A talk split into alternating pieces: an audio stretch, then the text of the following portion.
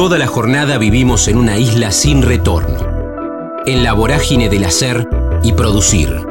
En el kilómetro cero del día tenemos más ganas de escuchar que de hablar. Ya fuimos patrios oyendo el himno.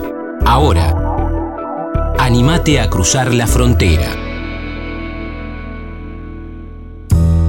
Patricio Abadi, antihéroe off, Remo, Hamlet Balboa, Malvinas, Periodismo y Letras, Mundo Paralelo, Espacio Onírico, Madrid, Puerta 7, Franco, un péndulo entre el dolor y la risa.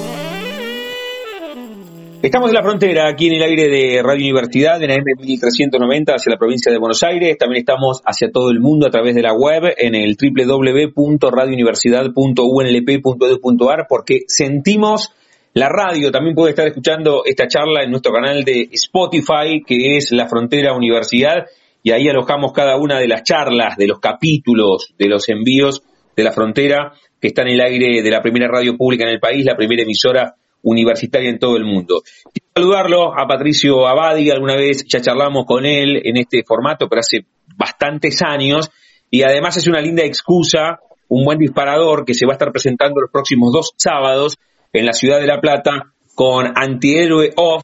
Cuando hablo de los próximos dos sábados, estoy hablando del primer sábado de julio, que es el próximo 2 a las 21, y también el sábado 9 de julio, a la misma hora, a las 9 de la noche, reitero, para ver Antihéroe Off. Y lo quiero saludar. Patricio, ¿cómo estás? Damián, en Universidad, un gusto. Hola Damián, ¿cómo estás? Muchísimas gracias por llamarme y bueno, es un placer estar nuevamente en tu programa. Bueno, gracias a vos. Ahora con esta, con esta propuesta, ¿sabes qué? Eh, hubo ahí como una coincidencia cósmica cuando nos tendió el puente Gastón Marioni, porque vas a estar en el Teatro Estudio, que es una sala magnífica, pero el otro día lo escuché a Víctor Hugo hablando muy bien de esta obra. No sé si lo enganchaste, no sé si lo viste justo cuando fue a verte. Bueno, Víctor Hugo vio esta obra mm. eh, hace un par de años, en, cuando lo hicimos en el Camarín de las Musas, mm. y desde ahí eh, una generosidad y, eh, digamos, como nos tiene acostumbrados Víctor Hugo a los que hacemos teatro independiente en Buenos Aires, la empezó a recomendar casi todas las semanas, así que bueno, eso siempre nos ayuda porque estamos hablando de una persona que ve mucho teatro, que tiene credibilidad y que además contamos con su generosidad, así que sí, él, él, él, vio la obra y, y bueno, le dijo a Paula, la directora, que le había conmovido mucho y que cada vez que hagamos funciones le vayamos, le avisemos, digamos. Qué bueno, qué bueno. Es como un cheque en blanco, ¿eh? Por esto que decís, por la generosidad de Víctor Hugo, que, que además pone siempre en primerísimo primer plano al teatro independiente y que tiene un valor agregado, Patricio, después de lo que fue mucho tiempo, lo pongo en este término, mucho tiempo de angustia en el caso de ustedes, que tenían un canal expresivo tabicado, que fue durante la pandemia, que se, se pudieron hacer otro tipo de, cosas, pero no estar en un escenario. Entonces hay como un reverdecer, no solamente del lado de ustedes, sino que veo al público, a los espectadores ávidos de ver obras. Sí, sí, tal cual. Eh, lo, que describí, Damián, eh, fueron dos años, un año y medio, realmente se sintió ese vacío em, expresivo que era más te lo da el escenario. Bueno, de alguna manera nosotros pudimos llegar a hacer algunas, hicimos una obra en la terraza de un teatro y bueno, pero también eso hablaba de, de, esa pulsión que tenemos de, de lo escénico, del escenario, que nos llevaba como a tratar de encontrar en, en los resquicios que dejaba la, la realidad que estábamos viviendo, poder meter teatro donde se pueda, como se pueda, pero sí era muy, muy complicado porque también era muy incierto el público. Eh, el público solamente estaba seguro en los lugares eh, a cielo abierto y en esos lugares a veces hacía frío o estábamos con el servicio meteorológico como los chicos cuando vamos a jugar a poder así, a jugar a la pelota y está viendo que no llueve el día del partido, digamos. Este, fue bastante bastante incertidumbre y, fueron por ahí tiempos complicados, pero pero bueno, el teatro tiene esa capacidad, esa, esa elasticidad, esa capacidad de reciclarse y de y tiene una fuerza, ¿no? Porque fíjate que en algún momento te acordás que se, en plena apocalipsis estaba esa pregunta, ¿volverá al teatro? ¿Se morirá el teatro? Y yo nunca dudo que el teatro se viene sosteniendo hace muchísimos, muchísimos siglos, ¿viste? Entonces como que tiene un poder el, estar en vivo con el contacto con el espectador, tener a un actor, qué sé yo, a dos metros, a diez metros, eh, ver, sentir las emociones, que el actor también sienta lo que al público le va pasando, es una convivencia, digamos, que no, no se da casi ningún otro tipo de manifestación cultural. Estamos charlando, disfrutando este rato de charla aquí en la frontera con Patricio Abadi. Estamos hablando que los próximos dos sábados se va a estar presentando en el Teatro Estudio, aquí en la ciudad de La Plata, esa sala magnífica que tenemos, siempre renovada, siempre reciclada, siempre mejorada por Gastón Marioni. Antihéroe Off va a traer Patricio, no solamente con su actuación, sino que la pluma también es de él, la dramaturgia es de él. Ahora le voy a preguntar de qué va sin spoilear, pero ustedes pueden meterse ya en alternativa teatral y sacar entradas para el sábado 2 de julio o para el sábado 9 de julio. ¿De qué va esta obra que te viene acompañando o, que vos venís acompañando esta obra entre los dos, vos a la obra y la obra a vos, que te ha dado tantas satisfacciones, Patricio?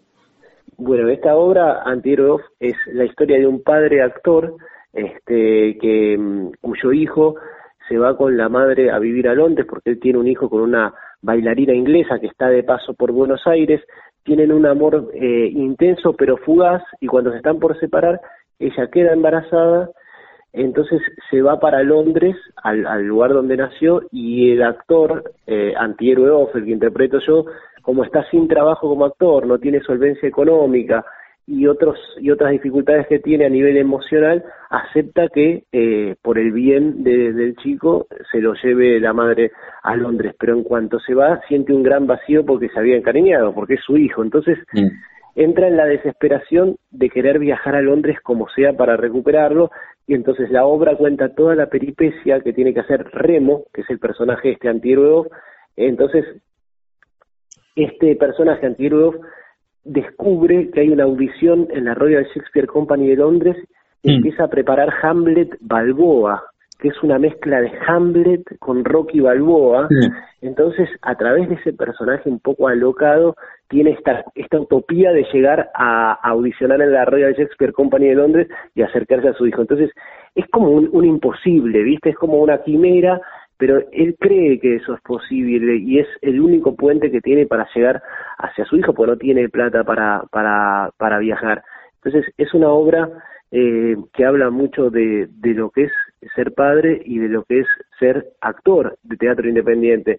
Y por momentos es una obra que despierta carcajadas y, por otros momentos, como dijo Cartoon, dijo, Cartoon dijo, un momento te reís a carcajadas y en otro momento te estruja el cuajo. Entonces yo creo que es una una comedia dramática, digo, tiene momentos delirantes, pero tiene, tiene una trama bastante mm, eh, sensible. Eso, la sensibilidad que tiene por ahí el material se, se lo debemos a, la directora, a Paula Marrón, eh, digamos que es la quien le dio el, bueno, vos también sabés lo que es el director, uno puede escribir, actuar, pero el que está afuera es el que termina de, de, cincelar, es el mundo que va a ver el espectador, y en ese sentido Paula es una directora extraordinaria, y fue un cruce muy interesante por ahí, el universo imaginario mío con, con el universo de ella, así que yo creo que antihéroe es como, como una criatura, un hijo de, de los dos, ¿no? Entonces, en ese sentido, este, fue un lindo cruce, un lindo encuentro. Con Patricio Abadi estamos charlando, reitero, la excusa, el disparador, que ustedes van a poder verlo arriba de las tablas, que es su hábitat natural, con Antihéroe Off, este espectáculo magnífico. Ahora le voy a preguntar sobre el origen de este espectáculo, pero lo, lo más trascendente es que los próximos dos sábados, los primeros dos sábados de julio, se va a estar presentando en el Teatro Estudio, aquí en la ciudad de La Plata, a las 21 horas. Pueden sacar las entradas a través de Alternativa teatral, él hablaba recién, lo escribe o lo escribió al texto, pero lo reescribe constantemente en cada una de las funciones cuando se sube al escenario, pero lo escribió y lo actúa Patricio Abadi con la dirección de Paula Marrón. ¿Te acordás, Patricio, cómo se dio esa primera línea de haber escrito esta obra? ¿Dónde fue? ¿Cómo se te ocurrió? ¿Cuál fue el disparador? Cuando te sentaste con lapicera y papel, si es que fue así o si no delante de la compu, y ahí nació, ¿te acordás? Sí, sí, me acuerdo perfecto porque, bueno, eh, era el primer verano que, mm, digamos, eh, con Laura, la mamá de Franco, de mi hijo, eh, íbamos a pasar separados, ¿no? Entonces él se iba, eh, ella se iba al sur, eh, uno a pasar unos días con Franco a, a la casa de la hermana, y eran 20, 25 días, ¿no? Y yo estaba muy encariñado, muy apegado, porque él vivía conmigo tres días en un teatro, Franco. Cuando yo me separé, me fui a vivir al espacio onírico, que era un espacio de arte que yo tenía acá en Buenos Aires, que ahora en pandemia cerró, entonces era muy loco porque con mi hijo lo vivíamos la mitad de la semana en una escenografía mm. de una de una obra que transcurría en Malvinas. Es decir, yo con mi hijo tenía dos años y dormíamos juntos en un colchón en, adentro de una escenografía de, de una obra de, de, que estaba situada en Malvinas. Entonces era, nos divertía pensar con mi hijo que salíamos de 1982, dormíamos en 1982, pero íbamos al chino en el 2019. Era como un, un juego con el tiempo medio en lo que sea y entonces toda esa experiencia de vivir en un teatro y de que después él se fue de vacaciones y todo eso, eh, bueno, viste que eh, fue una posibilidad de, sublimación y de poder pasar, es una obra muy autobiográfica, este, antihéroes. Eh, entonces, empecé, las primeras líneas fueron esto de decir, uy, uno cuando tiene un hijo lo, lo extraña. Entonces dije, e, ese, entonces con ese agujero dije, mirás, y viste que a veces escribir es eh, hacer más hiperlaxo algo que sentís, eh, eh, em, llevarlo por ahí a un paroxismo, exacerbarlo un poco, entonces dije, ¿qué pasaría si un día alguien se lo llevara, ¿no? O se Entonces, entre las fantasías y las vivencias, uno va armando eh, la trama, ¿no? Eh, en general yo pienso que las tramas, Damián,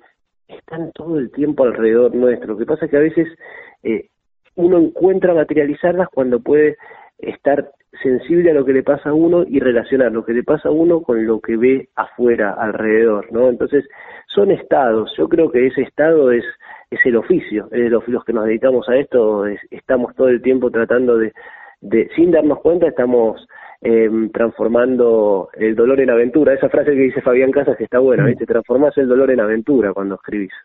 Qué bueno, qué buena frase, ¿eh? la de Fabián Casas, sin ninguna duda. Y, y el teatro es como para transitar, ¿eh?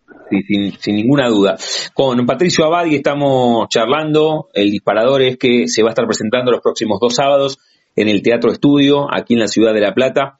Antihéroe Off es la propuesta que él escribió y que él protagoniza con este agregado muy autobiográfico, como recién nos, nos regalaba, y que ustedes van a poder ver, reitero, el sábado 2 y el sábado 9 de julio a las 21 horas y sacando las entradas a través de Alternativa Teatral.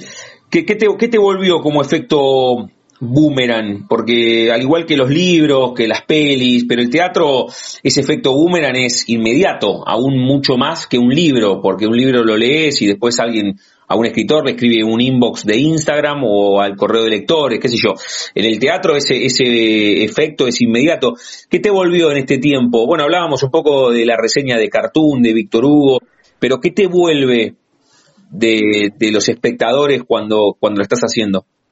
Em, eh, es muy buena la pregunta, pues a veces lo que es el análisis o las críticas o todo lo que fortalece el recorrido del espectáculo a nivel de, del, entre comillas, no el prestigio que le da, es una cosa, pero también está lo inmediato lo que pasa después de la función, que es ese abrazo de la gente o de esa señora que te dice, yo tengo mi hijo que se la jugó por el arte y está en eso, está tratando de conseguir trabajo, entonces se sienten muy identificados los actores y las artistas, pues es un actor remo, que la rema, un luchador eh, un amante del arte que la, la, rema, entonces eh, yo me fui dando cuenta con el correr de los años que hacemos la obra que hay mucha más gente de lo que uno cree, que tiene un pariente o un amigo que se la jugó por el arte y, y la rema, entonces toda esa gente que conoce a alguien o que está en esa, se siente muy identificada, entonces por ahí eh, eso genera una empatía con el personaje.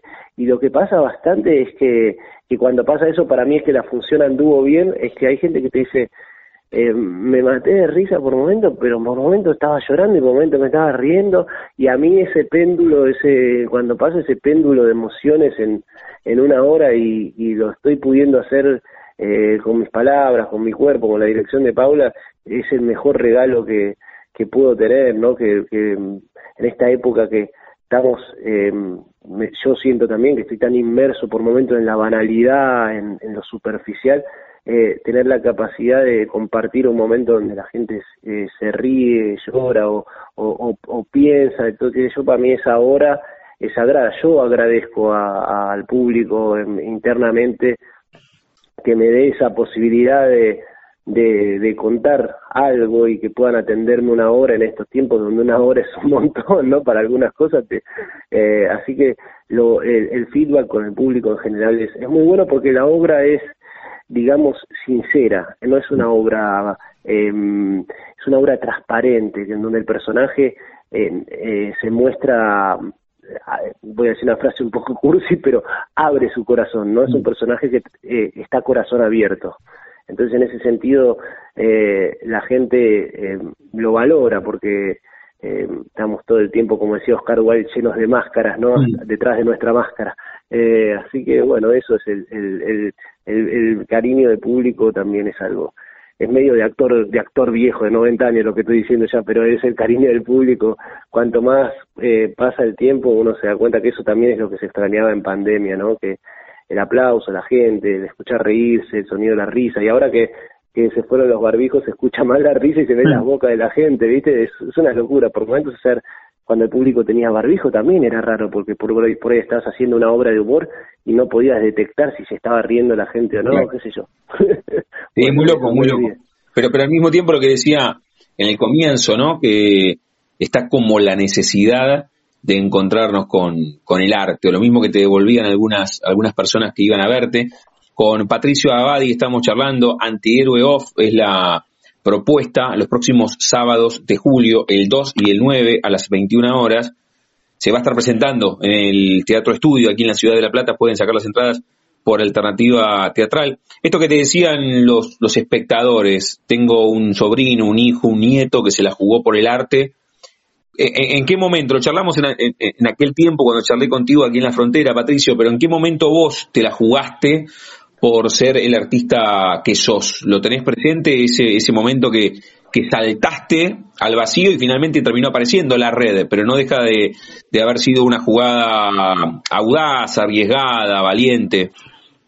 Sí, sí, me, me acuerdo eh, que fue cuando eh, terminé la secundaria, estaba haciendo la carrera, yo me recibí de periodista con orientación en letras mm. y estaba haciendo la carrera, pero me faltaba algo, no, no sentía adrenalina. Y me anoté en teatro y ahí como que dije, uh, esto, esto está bueno y, a la vez empecé a escribir taller literario con Laiseca, con Alberto Laiseca, eh, y me di cuenta que la, que la imaginación, que la posibilidad de, de construir un, una línea paralela al mundo que habitamos, eso me, me daba, me daba adrenalina y me gustaba, entonces eh, casi que ni pensé, si fue tan, fue tan, fue bastante orgánico, fue bastante eh, poco pensado, lo fui haciendo, es como cuando eh, te enamoras, un día no sabes cómo, ya estás eh, eh, desayunando y planeando unas vacaciones a la costa y decís, ¿cuándo pasó esto? no, ¿cuándo fue que pasó? Y después no sabes bien cuando en un momento pasó, pero no, no dijiste, hoy me, me, me pasó, ¿no? Pero, pero sí, y después, bueno, trabajar, siempre trabajar por algo que a uno le apasiona es mucho más, eh, no sencillo, pero sí reconfortante y es como que va el viento, uno va a favor del viento porque está el deseo.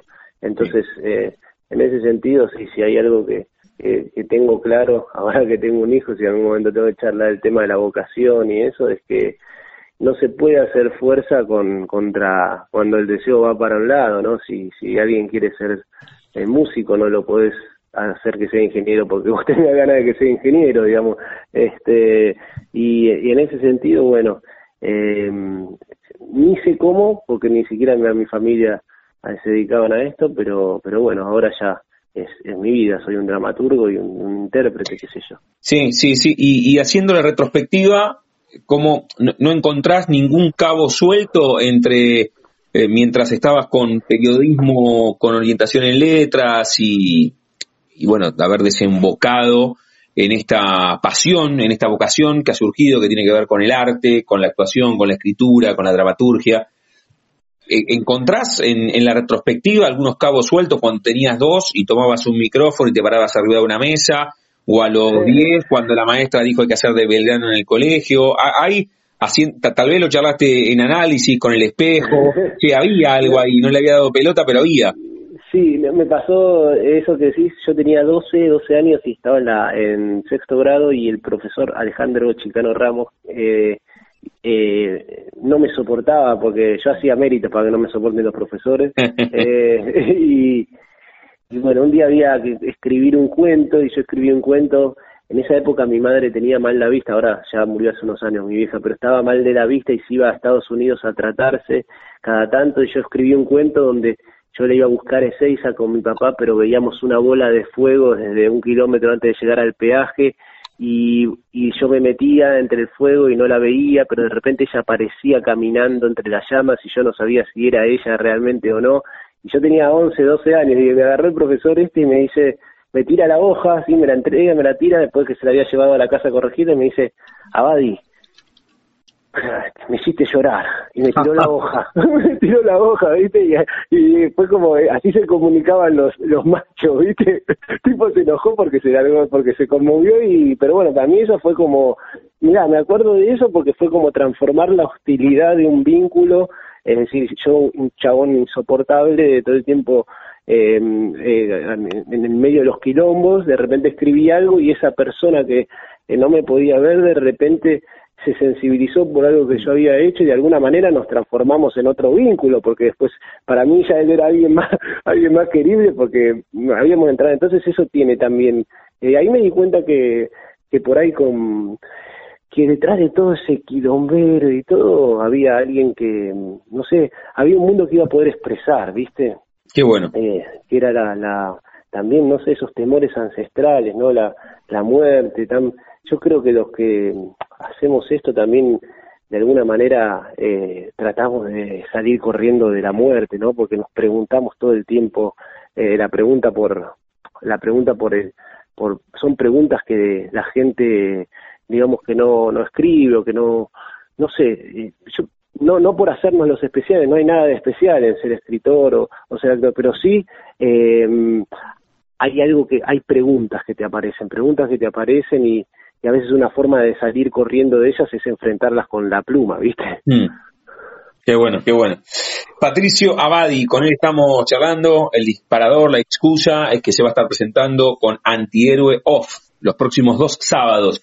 Sábado 2 de julio y sábado 9 de julio, 21 horas, en el Teatro Estudio, aquí en la Ciudad de La Plata. Y ustedes para ver esta obra, que además tiene la pluma de Patricio, la escribió y la actúa, se puede meter en alternativa teatral. Entre ese estudiantes de periodismo y letras, haber estudiado con Alberto Laiseca, eh, haberte metido en el mundo teatral, ese, ese cuento que escribiste cuando tenías 12.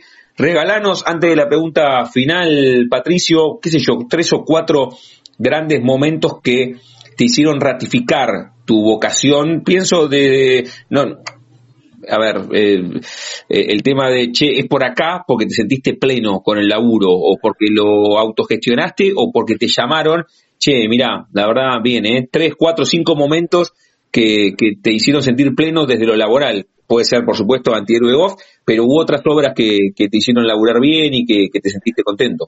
Sí, bueno, voy a empezar por el final, por lo más reciente. Yo estoy recién llegado de, de una gira por eh, por Madrid y por Tel Aviv, donde estrené ahí internacionalmente como autor en El Equilibrista, con Mauricio Ayun, este, y eso fue eh, movilizante, estrenar como autor en un lugar como Israel, eh, haber estado en Jerusalén, eso estuvo, realmente fue como cambiar el, escenario, ¿no? Y después ahí también en, en la Feria del Libro de Madrid, justo se presentaba una obra que publicó una editorial de España y yo justo estaba ahí en la Feria de Madrid, presentar ahí un libro como autor en una feria como esa, en un lugar tan lindo como el Parque de Retiro, y también estaba con mi hijo en ese momento, estábamos compartiendo, también fue un hecho ahí espectacular. Eh, con una obra, con una obra además, Patricio, que es terrible, ¿eh? el equilibrista es, es, deslumbrante y que se, puede se puede ver todas las semanas en, en Capital, además.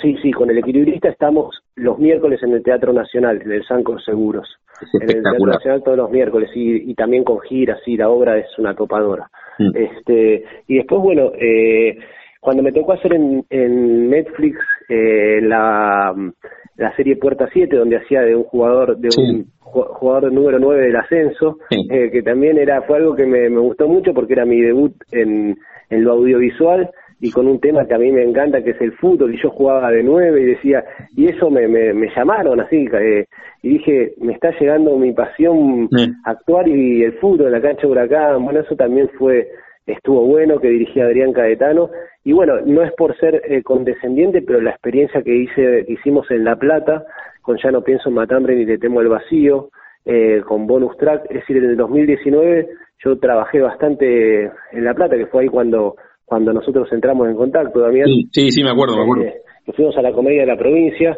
y con Ya no pienso matarme y le tomo al vacío, que fue mi primer proyecto, que ya tiene, el año que viene cumple 15 años y vamos a hacer festejos y todo, fuimos como producción integral de la comedia de la provincia en 2019 y yo me quedé enamorado de La Plata, pues fuimos ocho sábados seguidos y fue espectacular lo que pasó con la gente y después vino la pandemia y nunca más, ahora eh, vuelvo, vuelvo a La Plata, que la verdad, haber pasado dos meses seguidos casi yendo todos los sábados, eh, fue algo maravilloso. Es más, tengo, mira, te lo digo y ya me mm. empiezan a venir las imágenes de, esa época. Y también, bueno, eh, algo especial que, que, bueno, es la ciudad de, una amiga que, eh, de una artista tremenda que se murió hace poco tiempo, que éramos muy amigos y, y bueno, ella mm.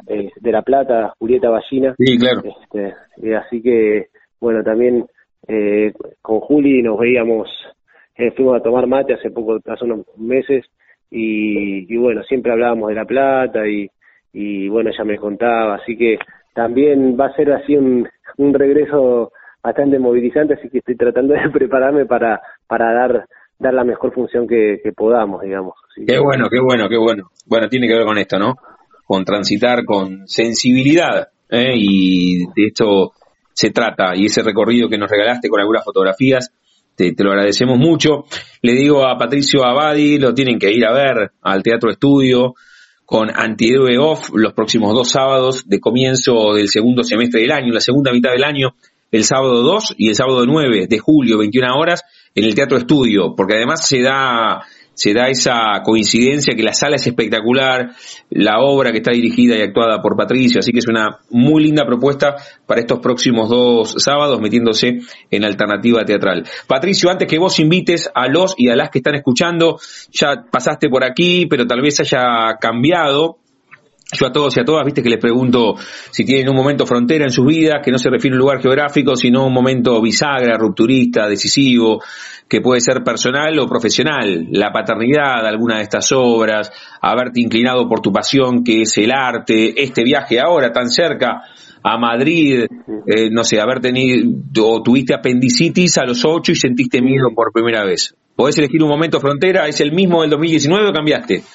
No, no, eh, yo creo que es el, momento frontera es eh, tal vez eh, cuando murió mi viejo en el 2014, que fue duro, fue un momento muy duro eh, haber podido darle la vuelta a eso, haber podido vencer ese tremendo vacío y, y, y cuando dije, bueno, si pasé este duelo, seguro van a venir más, pero estoy más fuerte. Si me ese, ese fue el momento, ¿viste? Esos momentos decís, ¿de dónde saco ánimo, viste? Pero bueno, ahí ya ya ya pude torcer la vuelta y después, bueno, justo había nacido Franquito, mi hijo, así que ya estaba ahí con toda la polenta para, para arrancar esos dos sucesos, ¿no? Pues fueron medio al mismo tiempo, el nacimiento y la, la muerte de mi hijo, así que creo que en ese momento era como en la película Match Point donde la pelota te va para un lado o para el otro, este, así que ahí ese momento. Y también quería agradecerle a Gastón Martioni eh,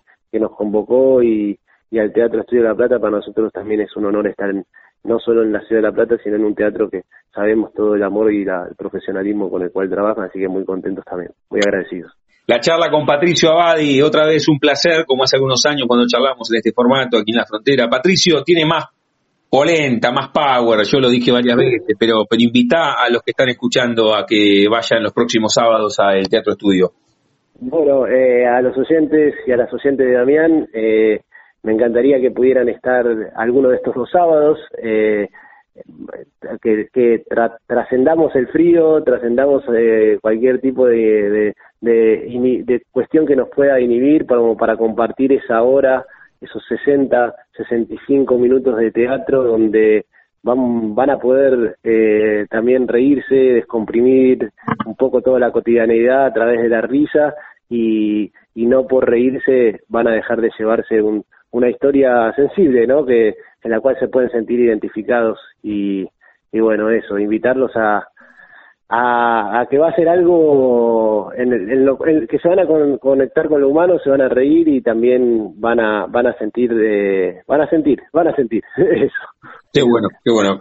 Mirá qué propuesta, van a sentir y, y tiene que ver con esto, la vida y el teatro, ¿no? Con la valentía de salir modificado del teatro y mucho más con este texto. La charla con Patricio Abadi aquí en la frontera lo pueden ver los próximos dos sábados, 2 y 9 de julio, 21 horas, en el Teatro Estudio. Pueden sacar las entradas a través de Alternativa Teatral, reitero, a las 9 de la noche con Antihéroe Off. Patricio, otra vez gracias, ¿eh? como en aquel momento y cada vez que te convocamos para, para charlar o también cuando en plena pandemia te invitamos a leer un fragmento de un cuento, siempre dijiste presente, así que gracias por este rato. Damián, sos un fenómeno, sabes eh, que te admiro mucho y siempre para mí es un, honor y un placer hablar con vos en, tus espacios. Un abrazo grande y gracias por todo. Un abrazo, Chacho. Chao. La Frontera. Con Damián Zárate. Nina Ventre, Pinamar, clases de ballet, show para la familia, odontología, comedia musical, El guardaespaldas, Atenas, teloneando a Litquila. Estamos en la frontera, aquí en el aire de Radio Universidad, en AM 1390, hacia la provincia de Buenos Aires. También estamos hacia todo el mundo a través de la web, en el www.radiouniversidad.unlp.edu.ar, porque sentimos la radio también nos encuentran en nuestro canal de Spotify. Ahí nos buscan como La Frontera Universidad y encuentran cada uno de nuestros capítulos y cada una de nuestras charlas. De hecho, esta charla la pueden estar escuchando a través de nuestro canal de Spotify. Quiero saludarla a Nina Ventre porque se viene un gran concierto, un gran show aquí en la ciudad de La Plata, en el Estadio Atenas, el próximo 9 de julio va a tocar Litquila y va a estar previamente a la presentación de Litquila Nina. Entonces ahora le voy a preguntar cómo está esperando el próximo fin de semana. Nina, ¿cómo estás? Damián en Radio Universidad, un gusto. Buenas, un gusto, gracias por invitarme, por hacerme esta nota. Estoy muy feliz, la verdad, o sea, súper, súper inesperado, así de la nada fue y me enteré y no lo creer, así que estoy más que feliz, agradecida y metiéndole con todo para, para romper la nueve. Bueno, ahora, ahora vamos a meternos en tu recorrido, en la música, en tu relación con el arte, pero puntualmente hablemos de esta fecha.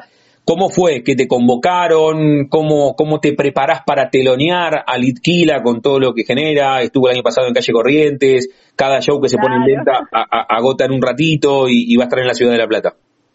Sí, bueno, a mí me... Yo en el 2020, viste que yo vengo hace bastante con todo esto, ahora vamos a hablar eh, canté en Pinamar, sí, todavía no sacado mis temas, pero estaba cantando covers y me movía bastante. Y canté en un festival de Pinamar, Festival Go, y resulta que el productor de ese festival le quedó mi contacto y hace dos miércoles fue que me contactó así de la nada, me dijo, Nina, qué sé yo, no sé si me seguís tañendo, pero eh, tengo que conseguir para el show de Tila y pensé en vos, para ayudarte, qué sé yo, para para que te hagas tu concierto ahí y todo, para telonearlo a él, y yo tipo no lo podía creer, estaba mm. full eh, expectante de hacer shows, pero pensaba que faltaba bastante todavía.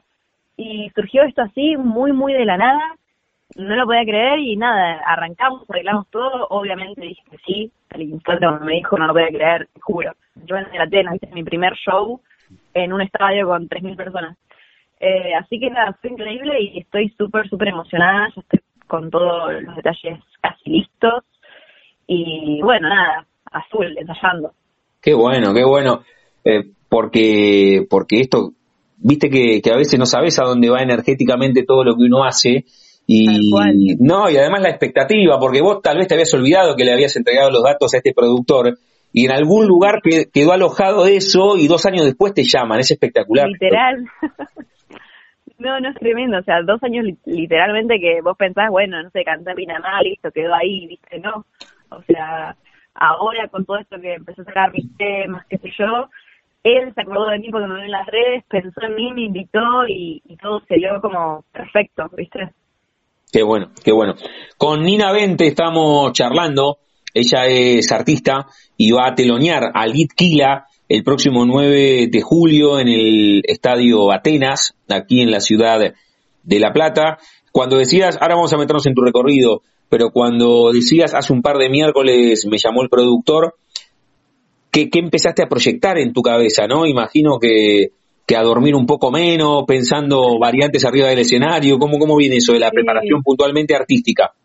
Eh, bueno, me contó eso y yo yo ya venía ensayando, ¿viste? desde que arrancó el año, siempre, siempre ensayo todos los días mis canciones, porque, bueno, uno nunca sabe y ya quería estar preparada para cuando llegue el momento, entonces con eso no, tenía problema porque yo venía metiéndole como si tuviese un show mañana, venía ensayando todos los días. Eh, y cuando llegó la oportunidad dije, no, o sea, fue como el timing perfecto, empecé a armar el show con mi equipo, ¿viste? Decir, bueno, arrancamos con esta canción, con esta todas las ideas que fui teniendo a lo largo del año, decir, bueno, a ver cuáles puedo aplicar ahora para este show que es cortito, que no va a ser un concierto mío, eh, como ver qué cosas puedo aplicar, todas las ideas que se me ocurrieron para hacer como de este pequeño show que va a durar 30 minutos, ponerle, como explotarlo lo máximo que se pueda para que la gente se quede con ganas de más y le guste mucho, porque hay mucha gente que también muchos seguidores míos, viste, que van solamente para verme a mí y yo no lo puedo creer, entonces creo que se ve una experiencia súper linda. Qué bueno, qué bueno. Eso te iba a preguntar, ¿cuánto, no sé si hay un estándar, pero cuánto cuánto va a durar tu tiempo de telonearlo a Litkila? ¿Cuánto, ¿Cuántas canciones son? ¿Cuántas vas a preparar? ¿De, de qué va tu presentación esperando a Kila? Claro, eh, van a ser cinco temas. Mm y va a durar aproximadamente 30 minutos. Yo arranco a las 9, así que ponerle que 9 y 10 salga al escenario hasta las 9 y 40, por ahí como mucho. Bien, bien, bien, bien. Está buenísimo porque imagino tu público, ¿no? El que, el que vos tenés en redes, desde amigos, familiares, que por supuesto van a estar esperando por Litquila, pero lo que decías vos recién, van a ir a verte a vos. Tal cual, sí, sí, sí, sí, sí, increíble eso. Qué bueno, qué bueno. Con Nina 20 estamos charlando, reitero, va a hacer eh, el, show previo a Litquila, va a telonearlo. ¿Nos contás de ese, de ese recorrido? Yo suelo preguntar, Nina, la, primera fotografía mental que te linkea al arte, ¿cómo, ¿cómo es? ¿Vos tenías tres o cuatro años, había un instrumento en tu casa o eh, hace poco cuando terminaste el secundario en el colegio o la maestra dijo hay que actuar en el acto de San Martín y te subiste al escenario? ¿Cómo empezaste a, dialogar con el arte vos? Ahí va. El primer, la primera imagen mental que se me mm. viene, bueno, tengo dos. Una mm. es de mucho antes, cuando tenía dos años que iba a clases de ballet y me acuerdo de eso. Mm. Y la segunda es más de grande, tipo a los cinco o seis años, que yo hacía shows en mi casa, cantando y bailando, invitaba a todos mis familiares, a los tíos, abuelos, primos, todos, a ver el show de Nina. Entonces se sentaban todos a, cenar, a comer, qué sé yo, y yo me ponía a cantar y bailar. Qué bueno eso, o sea, la, familia se reunía para ver el show de Nina. Exactamente. Era más al show de Nina. y ahí, y ahí las influencias artísticas vienen por algún lugar, porque en tu casa, no sé, tus viejos son melómanos, o porque tu abuelo o un tío, ¿dónde, dónde entendés que te inocularon el arte y, no y, quedaste ahí, en esa atmósfera. Tal cual, no, fue muy como por parte mía. Yo cuando empecé a usar YouTube, que tenía mm. seis años, eh, más o menos, eh, empecé a, escuchar artistas, ¿viste? De repente, no sé, me acuerdo de la primera artista que escuché, que la empecé a imitar, era Shakira. Mm. Después fui por por el lado de Michael Jackson, Beyoncé, Whitney Houston, Celine Dion, eh, empecé a imitar a todos ellos, empezaba a escucharlos mucho, eh, me compraba los discos, los conciertos, los shows en vivo, todo, y como que surgió muy de, mi parte, o mi papá es arquitecto, mi mamá odontóloga, nada que ver, mm. eh, mis abuelos tampoco, es nada que ver, o sea, nadie de mi familia se dedica al arte, o sea, fue como muy cosa mía, ¿viste? Sí. Ahora, recién te escuchaba con Nina Ventre, estamos charlando, conociendo parte de su historia, el próximo 9 la van a poder ver en el Estadio Atenas porque va a telonear a Litkila, ¿sí? Es una, una gran propuesta para conocerla a ella, que es una artista emergente, pero además para verlo a Litkila aquí en la ciudad de La Plata. Eh, contabas un poco ahí, comprabas los discos, vos sos chica, o sea, ¿llegaste a comprar discos o, todo lo que vos consumís tiene que ver con el mundo virtual? No, yo me compré todos los discos. Los discos de Michael Jackson los tengo todos, o sea, la colección toda. Solamente me faltan los de los Jackson 5. Mira vos. Después eh, tengo también los, los DVDs, los conciertos en vivo. Eh, después tengo también de Ariana Grande, más de grande cuando me compré. De Whitney tengo algunos, de Britney Spears, de Christina Aguilera. Para los discos yo soy muy fan. Ponerle hasta, hasta hace cuatro años me compraba así un montón, porque me gusta mucho como tener el, lo físico, ¿viste? Mm, sí, está buenísimo, está buenísimo, por supuesto. Pero cuando decía vos sos chica, vos tenés menos de 20, ¿cuántos tenés? 19. Claro, por eso me, hizo ruido cuando me dijiste, che, me compraba los discos, la frase en sí me pareció un poco anacrónica de otra época, pero está buenísimo que tengas esa relación con el material todavía físico, ¿no? O sea que seguís teniendo ese vínculo no solamente por la música, sino por el arte de tapa, por todo lo que te brinda como valor agregado. Tal cual, sí, sí, sí, sí, sí. me encanta. Chenina, y, hubo, hubo acompañamiento de la familia desde aquellos primeros shows cuando tenía cinco o seis e invitabas a la familia al show de Nina, porque recién contaste, escuché bien, tu viejo arquitecto, tu vieja odontóloga, cuando advierten, no digo advirtieron en pasado, sino que siguen advirtiendo que vos no lo haces de hobby esto de ser artista, sino que te enfocaste y querés hacerlo al ciento por ciento. ¿Te acompañaron siempre? ¿Te acompañan? Sí, por suerte, re. O sea, siempre, viste, como que un poco de miedo tal vez les da o les daba, eh, pero pero siempre me, apoyaron, siempre que tenía que viajar a Capital, ponerle para grabar, para reuniones, lo que sea, siempre, siempre me acompañaron siempre dispuestos y siempre, también cuando toco en algún lado me van a ver, eh, videoclips me acompañan, o sea, siempre su apoyo por suerte lo tuve. Qué bueno, qué bueno. Porque no te, en ningún momento, che, buenísimo Nina, ¿eh? Lo de cantar, lo de las redes, YouTube, te encantan Shakira y Michael Jackson, pero no te, nunca vino, che, no, no, no tenés ganas de por lo menos probar una ingeniería, una abogacía, no. No, pasa que yo también se lo dejé muy en claro desde chiquita. Yo me acuerdo que estaba en segundo año de secundaria, ¿viste? Sí. Tenía 14 años más o menos. Y le dije a mi mamá, le dije, mira, yo no voy a ir a la facultad, yo me voy a dedicar a, la música y al arte. Y le digo, y ya estoy buscando casting. y mi mamá se quería matar en ese momento, se quedó como media triste en shock, pero después como que me fue asimilando y obviamente ya cuando terminé la secundaria yo ya venía, bueno, yo justo terminé la secundaria de 2020, entonces no tuve ni días regresados ni nada y esa me lo dediqué full a la música, ¿viste? Como a crear mucho, años de preparación, el 2020-2021. Claro, claro, claro. Claro, vos sos eh, de la generación que no pudo de tener el viaje de egresado. O sea, tu último año, tu último año de secundario fue casi 100% virtual. Sí, sí, sí, sí. ¿Cómo, cómo, fue ese, ¿Cómo fue ese tiempo de reverdecer artístico? Eh, eh, a ver, si, si pudieses separar lo que nos pasó en general en la sociedad con la cuestión personal, ¿tuviste más tiempo para dedicarle a la música en la pandemia más cruda y que tenías más tiempo dentro de tu casa? Sí, pude dedicarle mucho más de que si hubiese ido al colegio y con todas las fiestas y eso. Pero no fue un tan buen año para mí porque como que no podía viajar a grabar, ¿viste? No podía ir a Capital, no podía hacer videoclips, o sea, todo full ideas y crear canciones sola en mi casa, ¿viste? Eh, estuve tratando de aprender a grabarme, o sea, me, sirvió como para par de cosas como más eh, resolverlas sola, pero pero bueno, no fue un año tan productivo porque no podía viajar, ¿viste? Yo todo lo como que lo grabo allá con el estudio bien pro, ¿viste? Sí. sí, sí. bueno,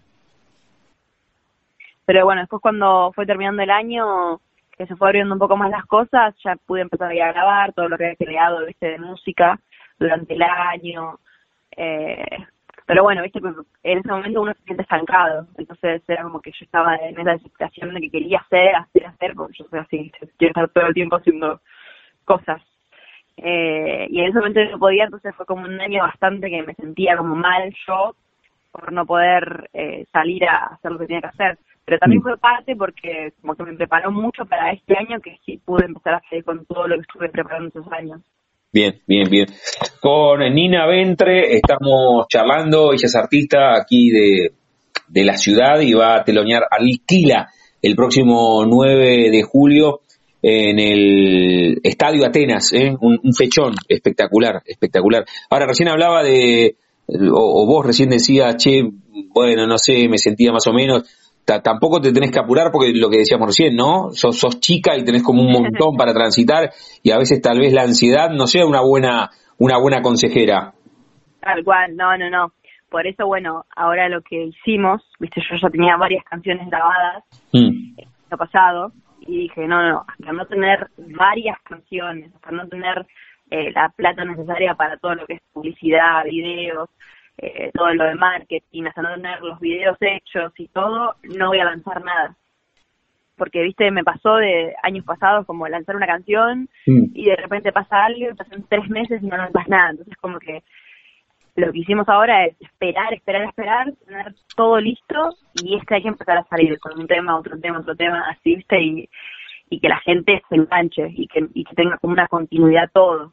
Bien, bien. ¿Y a qué eh, es, es eh, lo que pensás vos en tu cabeza, eh, más allá de la estrategia comercial que debe ser multiplataforma? ¿Vos a, a qué espacio le das más, más bola? Digo, al Instagram le das más bola a subir las cosas a Spotify, a YouTube, más allá de, reitero, subirlo a todos lados, pero, pero vos, ¿dónde, ¿dónde te gusta más bucear? ¿En, qué red social? Yo estoy mucho en Instagram y en mm. TikTok. Esas dos son las redes clave para mí. Sí. Sí. Aunque, aunque a ver, pues son, son las dos redes, pero para subir las canciones enteras, lo, lo tenés que subir a YouTube y Spotify. Claro, claro, claro, claro. Sí, pero con el tema de la promo, ¿viste? Eh, TikTok es clave porque se hace viral un TikTok y la canción la, la rompe. Eso me está pasando con las últimas canciones que saqué, ¿viste? Que le di mucho manejo a TikTok y hay muchísima gente nueva que, que se suma, ¿viste? Sí, sí, por ejemplo, acá, estoy, acá me metí en tu canal de, de YouTube y en tres semanas metiste metiste 120 mil personas en tu último video, es un montonazo. Sí, sí, sí, sí, sí, literal. Sí, sí, sí, sí, o sea, desde lo cuantitativo hay un salto gigantesco, o sea, los videos que subís tienen, tienen arriba de 100 visualizaciones, es un montón eso, Nina, ¿eh? Sí, sí, sí, es increíble. Está buenísimo. Por eso, TikTok es, la, es como la clave para, para difundir, porque es como muy que se hace viral uno y pega de repente a un millón, ¿viste? Sí, sí. De saltar en tu familia del show de Nina, que se juntaban en tu casa y te iban a ver. ¿Cuál fue la primera presentación que tuviste? Porque en el medio estuvo la pandemia, no pudiste viajar por el viaje de egresados, ahora el 9 vas a telonear a Litquila, pero la primera vez que vos te presentaste con tu música, ¿dónde fue? Eh, con mi música. Sí, que te presentaste, que, que, que, canté así. Claro, claro, sí, sí, sí, que, cantaste, que cantaste, exactamente. La primera vez que canté en público, así con otra gente que no es mi familia, tenía 11 años. Sí. Y fue en la facultad de mi mamá de ontología, que todos los años hacían una fiesta de, de, egresados, de, fin de año, este, que todos se juntan, que hay como 200 personas. Y yo venía este, cantando mucho, venía practicando una canción, y ese día eh, le digo a mi mamá que quería cantar, que quería cantar, qué sé yo, y había justo gente eh, haciendo un show. Entonces voy, me acerco, qué sé yo, digo que quería cantar, le digo la canción, que era la de guardaespaldas de Whitney Houston. Hmm. Eh, y me dice, bueno, dale, yo que sale a cantar, así que si querés la cantemos juntas. Yo digo, dale, dale, bueno, ahora te llamo. Me llaman, viste, para cantarla, me dice, bueno, canta un pedacito. La canto, me dice, bueno, cantala sola. Y después me llaman, qué sé yo, para, para cantarla.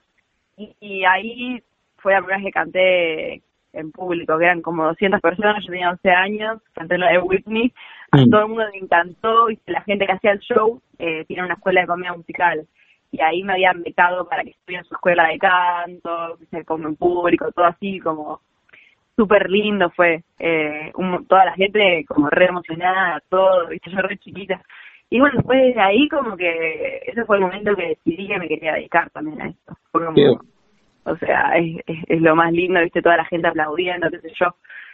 Y bueno, después de ahí, nada, arranqué a estudiar más canto profesional, todo, estuve unos años así de preparación también vocal, que no salía a cantar, la profesora me decía que primero vamos a estudiar todo bien, qué sé yo, y una vez que esté como más preparada, salí a cantar. Y después empecé como a, cantar por todos los lugares que contaba. Qué bueno, qué bueno.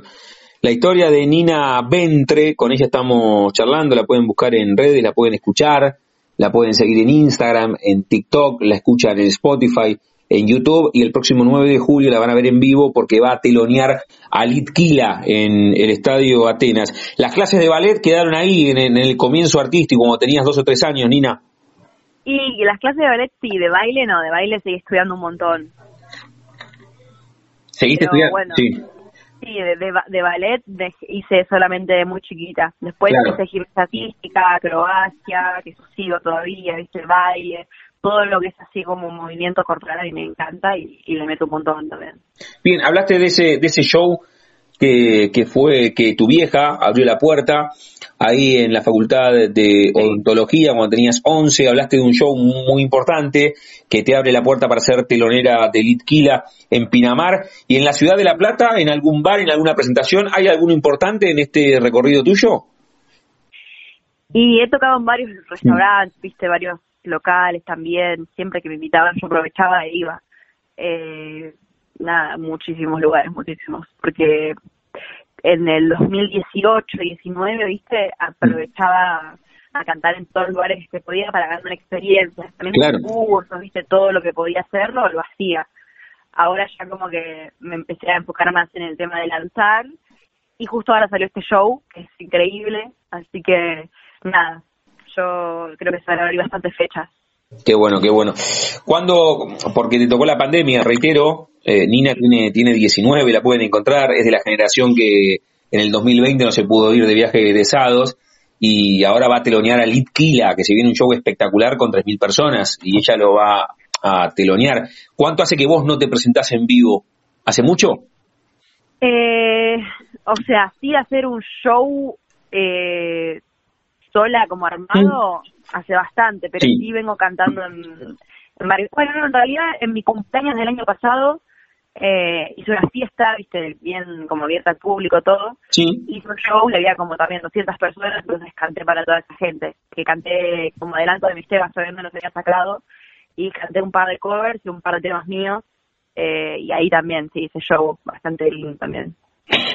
La charla con Nina Ventre aquí en la frontera, en el aire de Radio Universidad. Ahora la voy a invitar a ella para que invite a todos y a todas las que están escuchando. Bueno, hacelo ahora, Nina, y, después te hago la pregunta final del programa para que estén el 9 de julio viéndote en la previa de Litquila. Dale, sí, bueno, todo el mundo está más que invitado para sacar su entrada. 9 de julio, 21 horas, en el Estadio de Atenas, acá en La Plaza. Eh, pueden sacar la entrada por tuentrada.com o puntos del encuentro en Shakespeare, que es el lugar. Eh, y nada, están más invitados a hacer un show increíble y los, espero verlos ahí. Qué bueno, qué bueno. Bueno, ahí, ahí vamos a estar viéndote a vos y después a, a Litkila. Sabés que cerramos cada una de las charlas, Nina, te habrás dado cuenta que aquí son más charlas que, que entrevistas. Yo a todas y a todos les pregunto si tienen un momento frontera en sus vidas que no se refiere a un lugar geográfico, sino un momento rupturista, bisagra, decisivo en sus vidas, que puede ser personal o profesional, ese show en la facultad de odontología que contaste, esa charla con tu hija que le dijiste, mira que yo no quiero estudiar, sino que quiero ser artista, bueno, la, primera vez que te, presentaste delante del público, ese show en Pinamar que te abre la puerta para telonear a Litquila, o haber tenido apendicitis a los ocho y sentido miedo por primera vez, o algún viaje con familia, amigos, en pareja, o por supuesto que ahora se acerca un momento frontera, un gran mojón, el 9 teleoniendo a Litquila, pero hasta ese momento, hasta hoy, ¿puedes elegir un momento frontera en tu vida? Yo creo que mi momento frontera fue en el primer show que hice largo sola, que tenía 16 años, fue en el 2018 final. ¿Dónde fue eso? Eh, fue en el ay, ¿cómo? Olivar, se llama, mm. un restaurante de La Plata. Mm. Y fue un show que vine preparando, mi papá me venía diciendo que quería que haga un show así, con varias canciones, todo.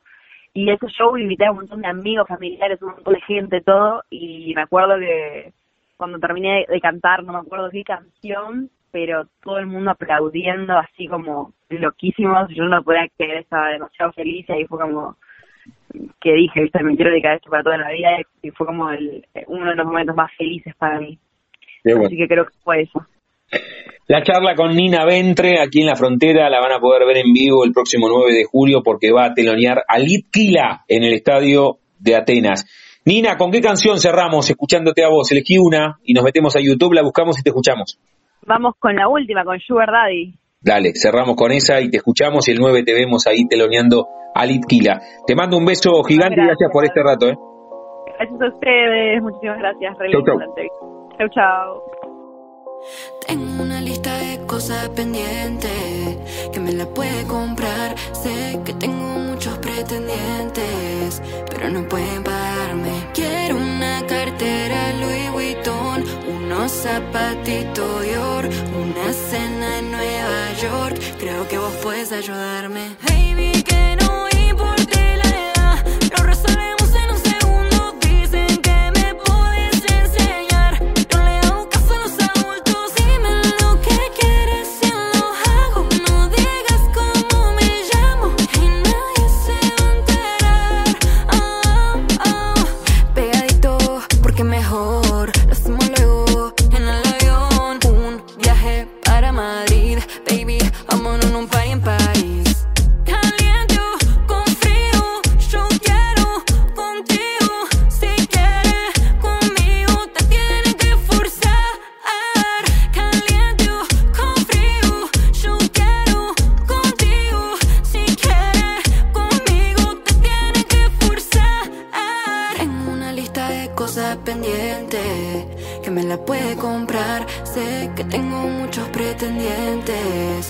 no pueden parar.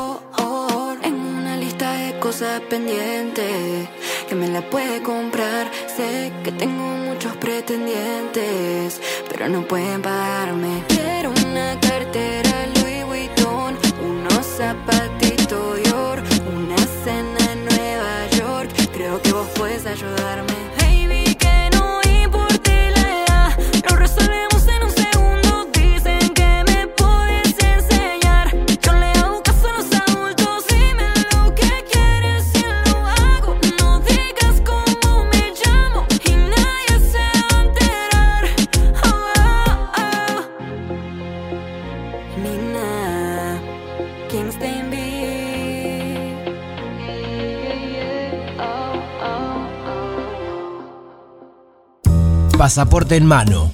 Noctámbulos con la radio abajo de la almohada. Equilibristas entre el ayer y la ilusión de mañana. Somos La Frontera.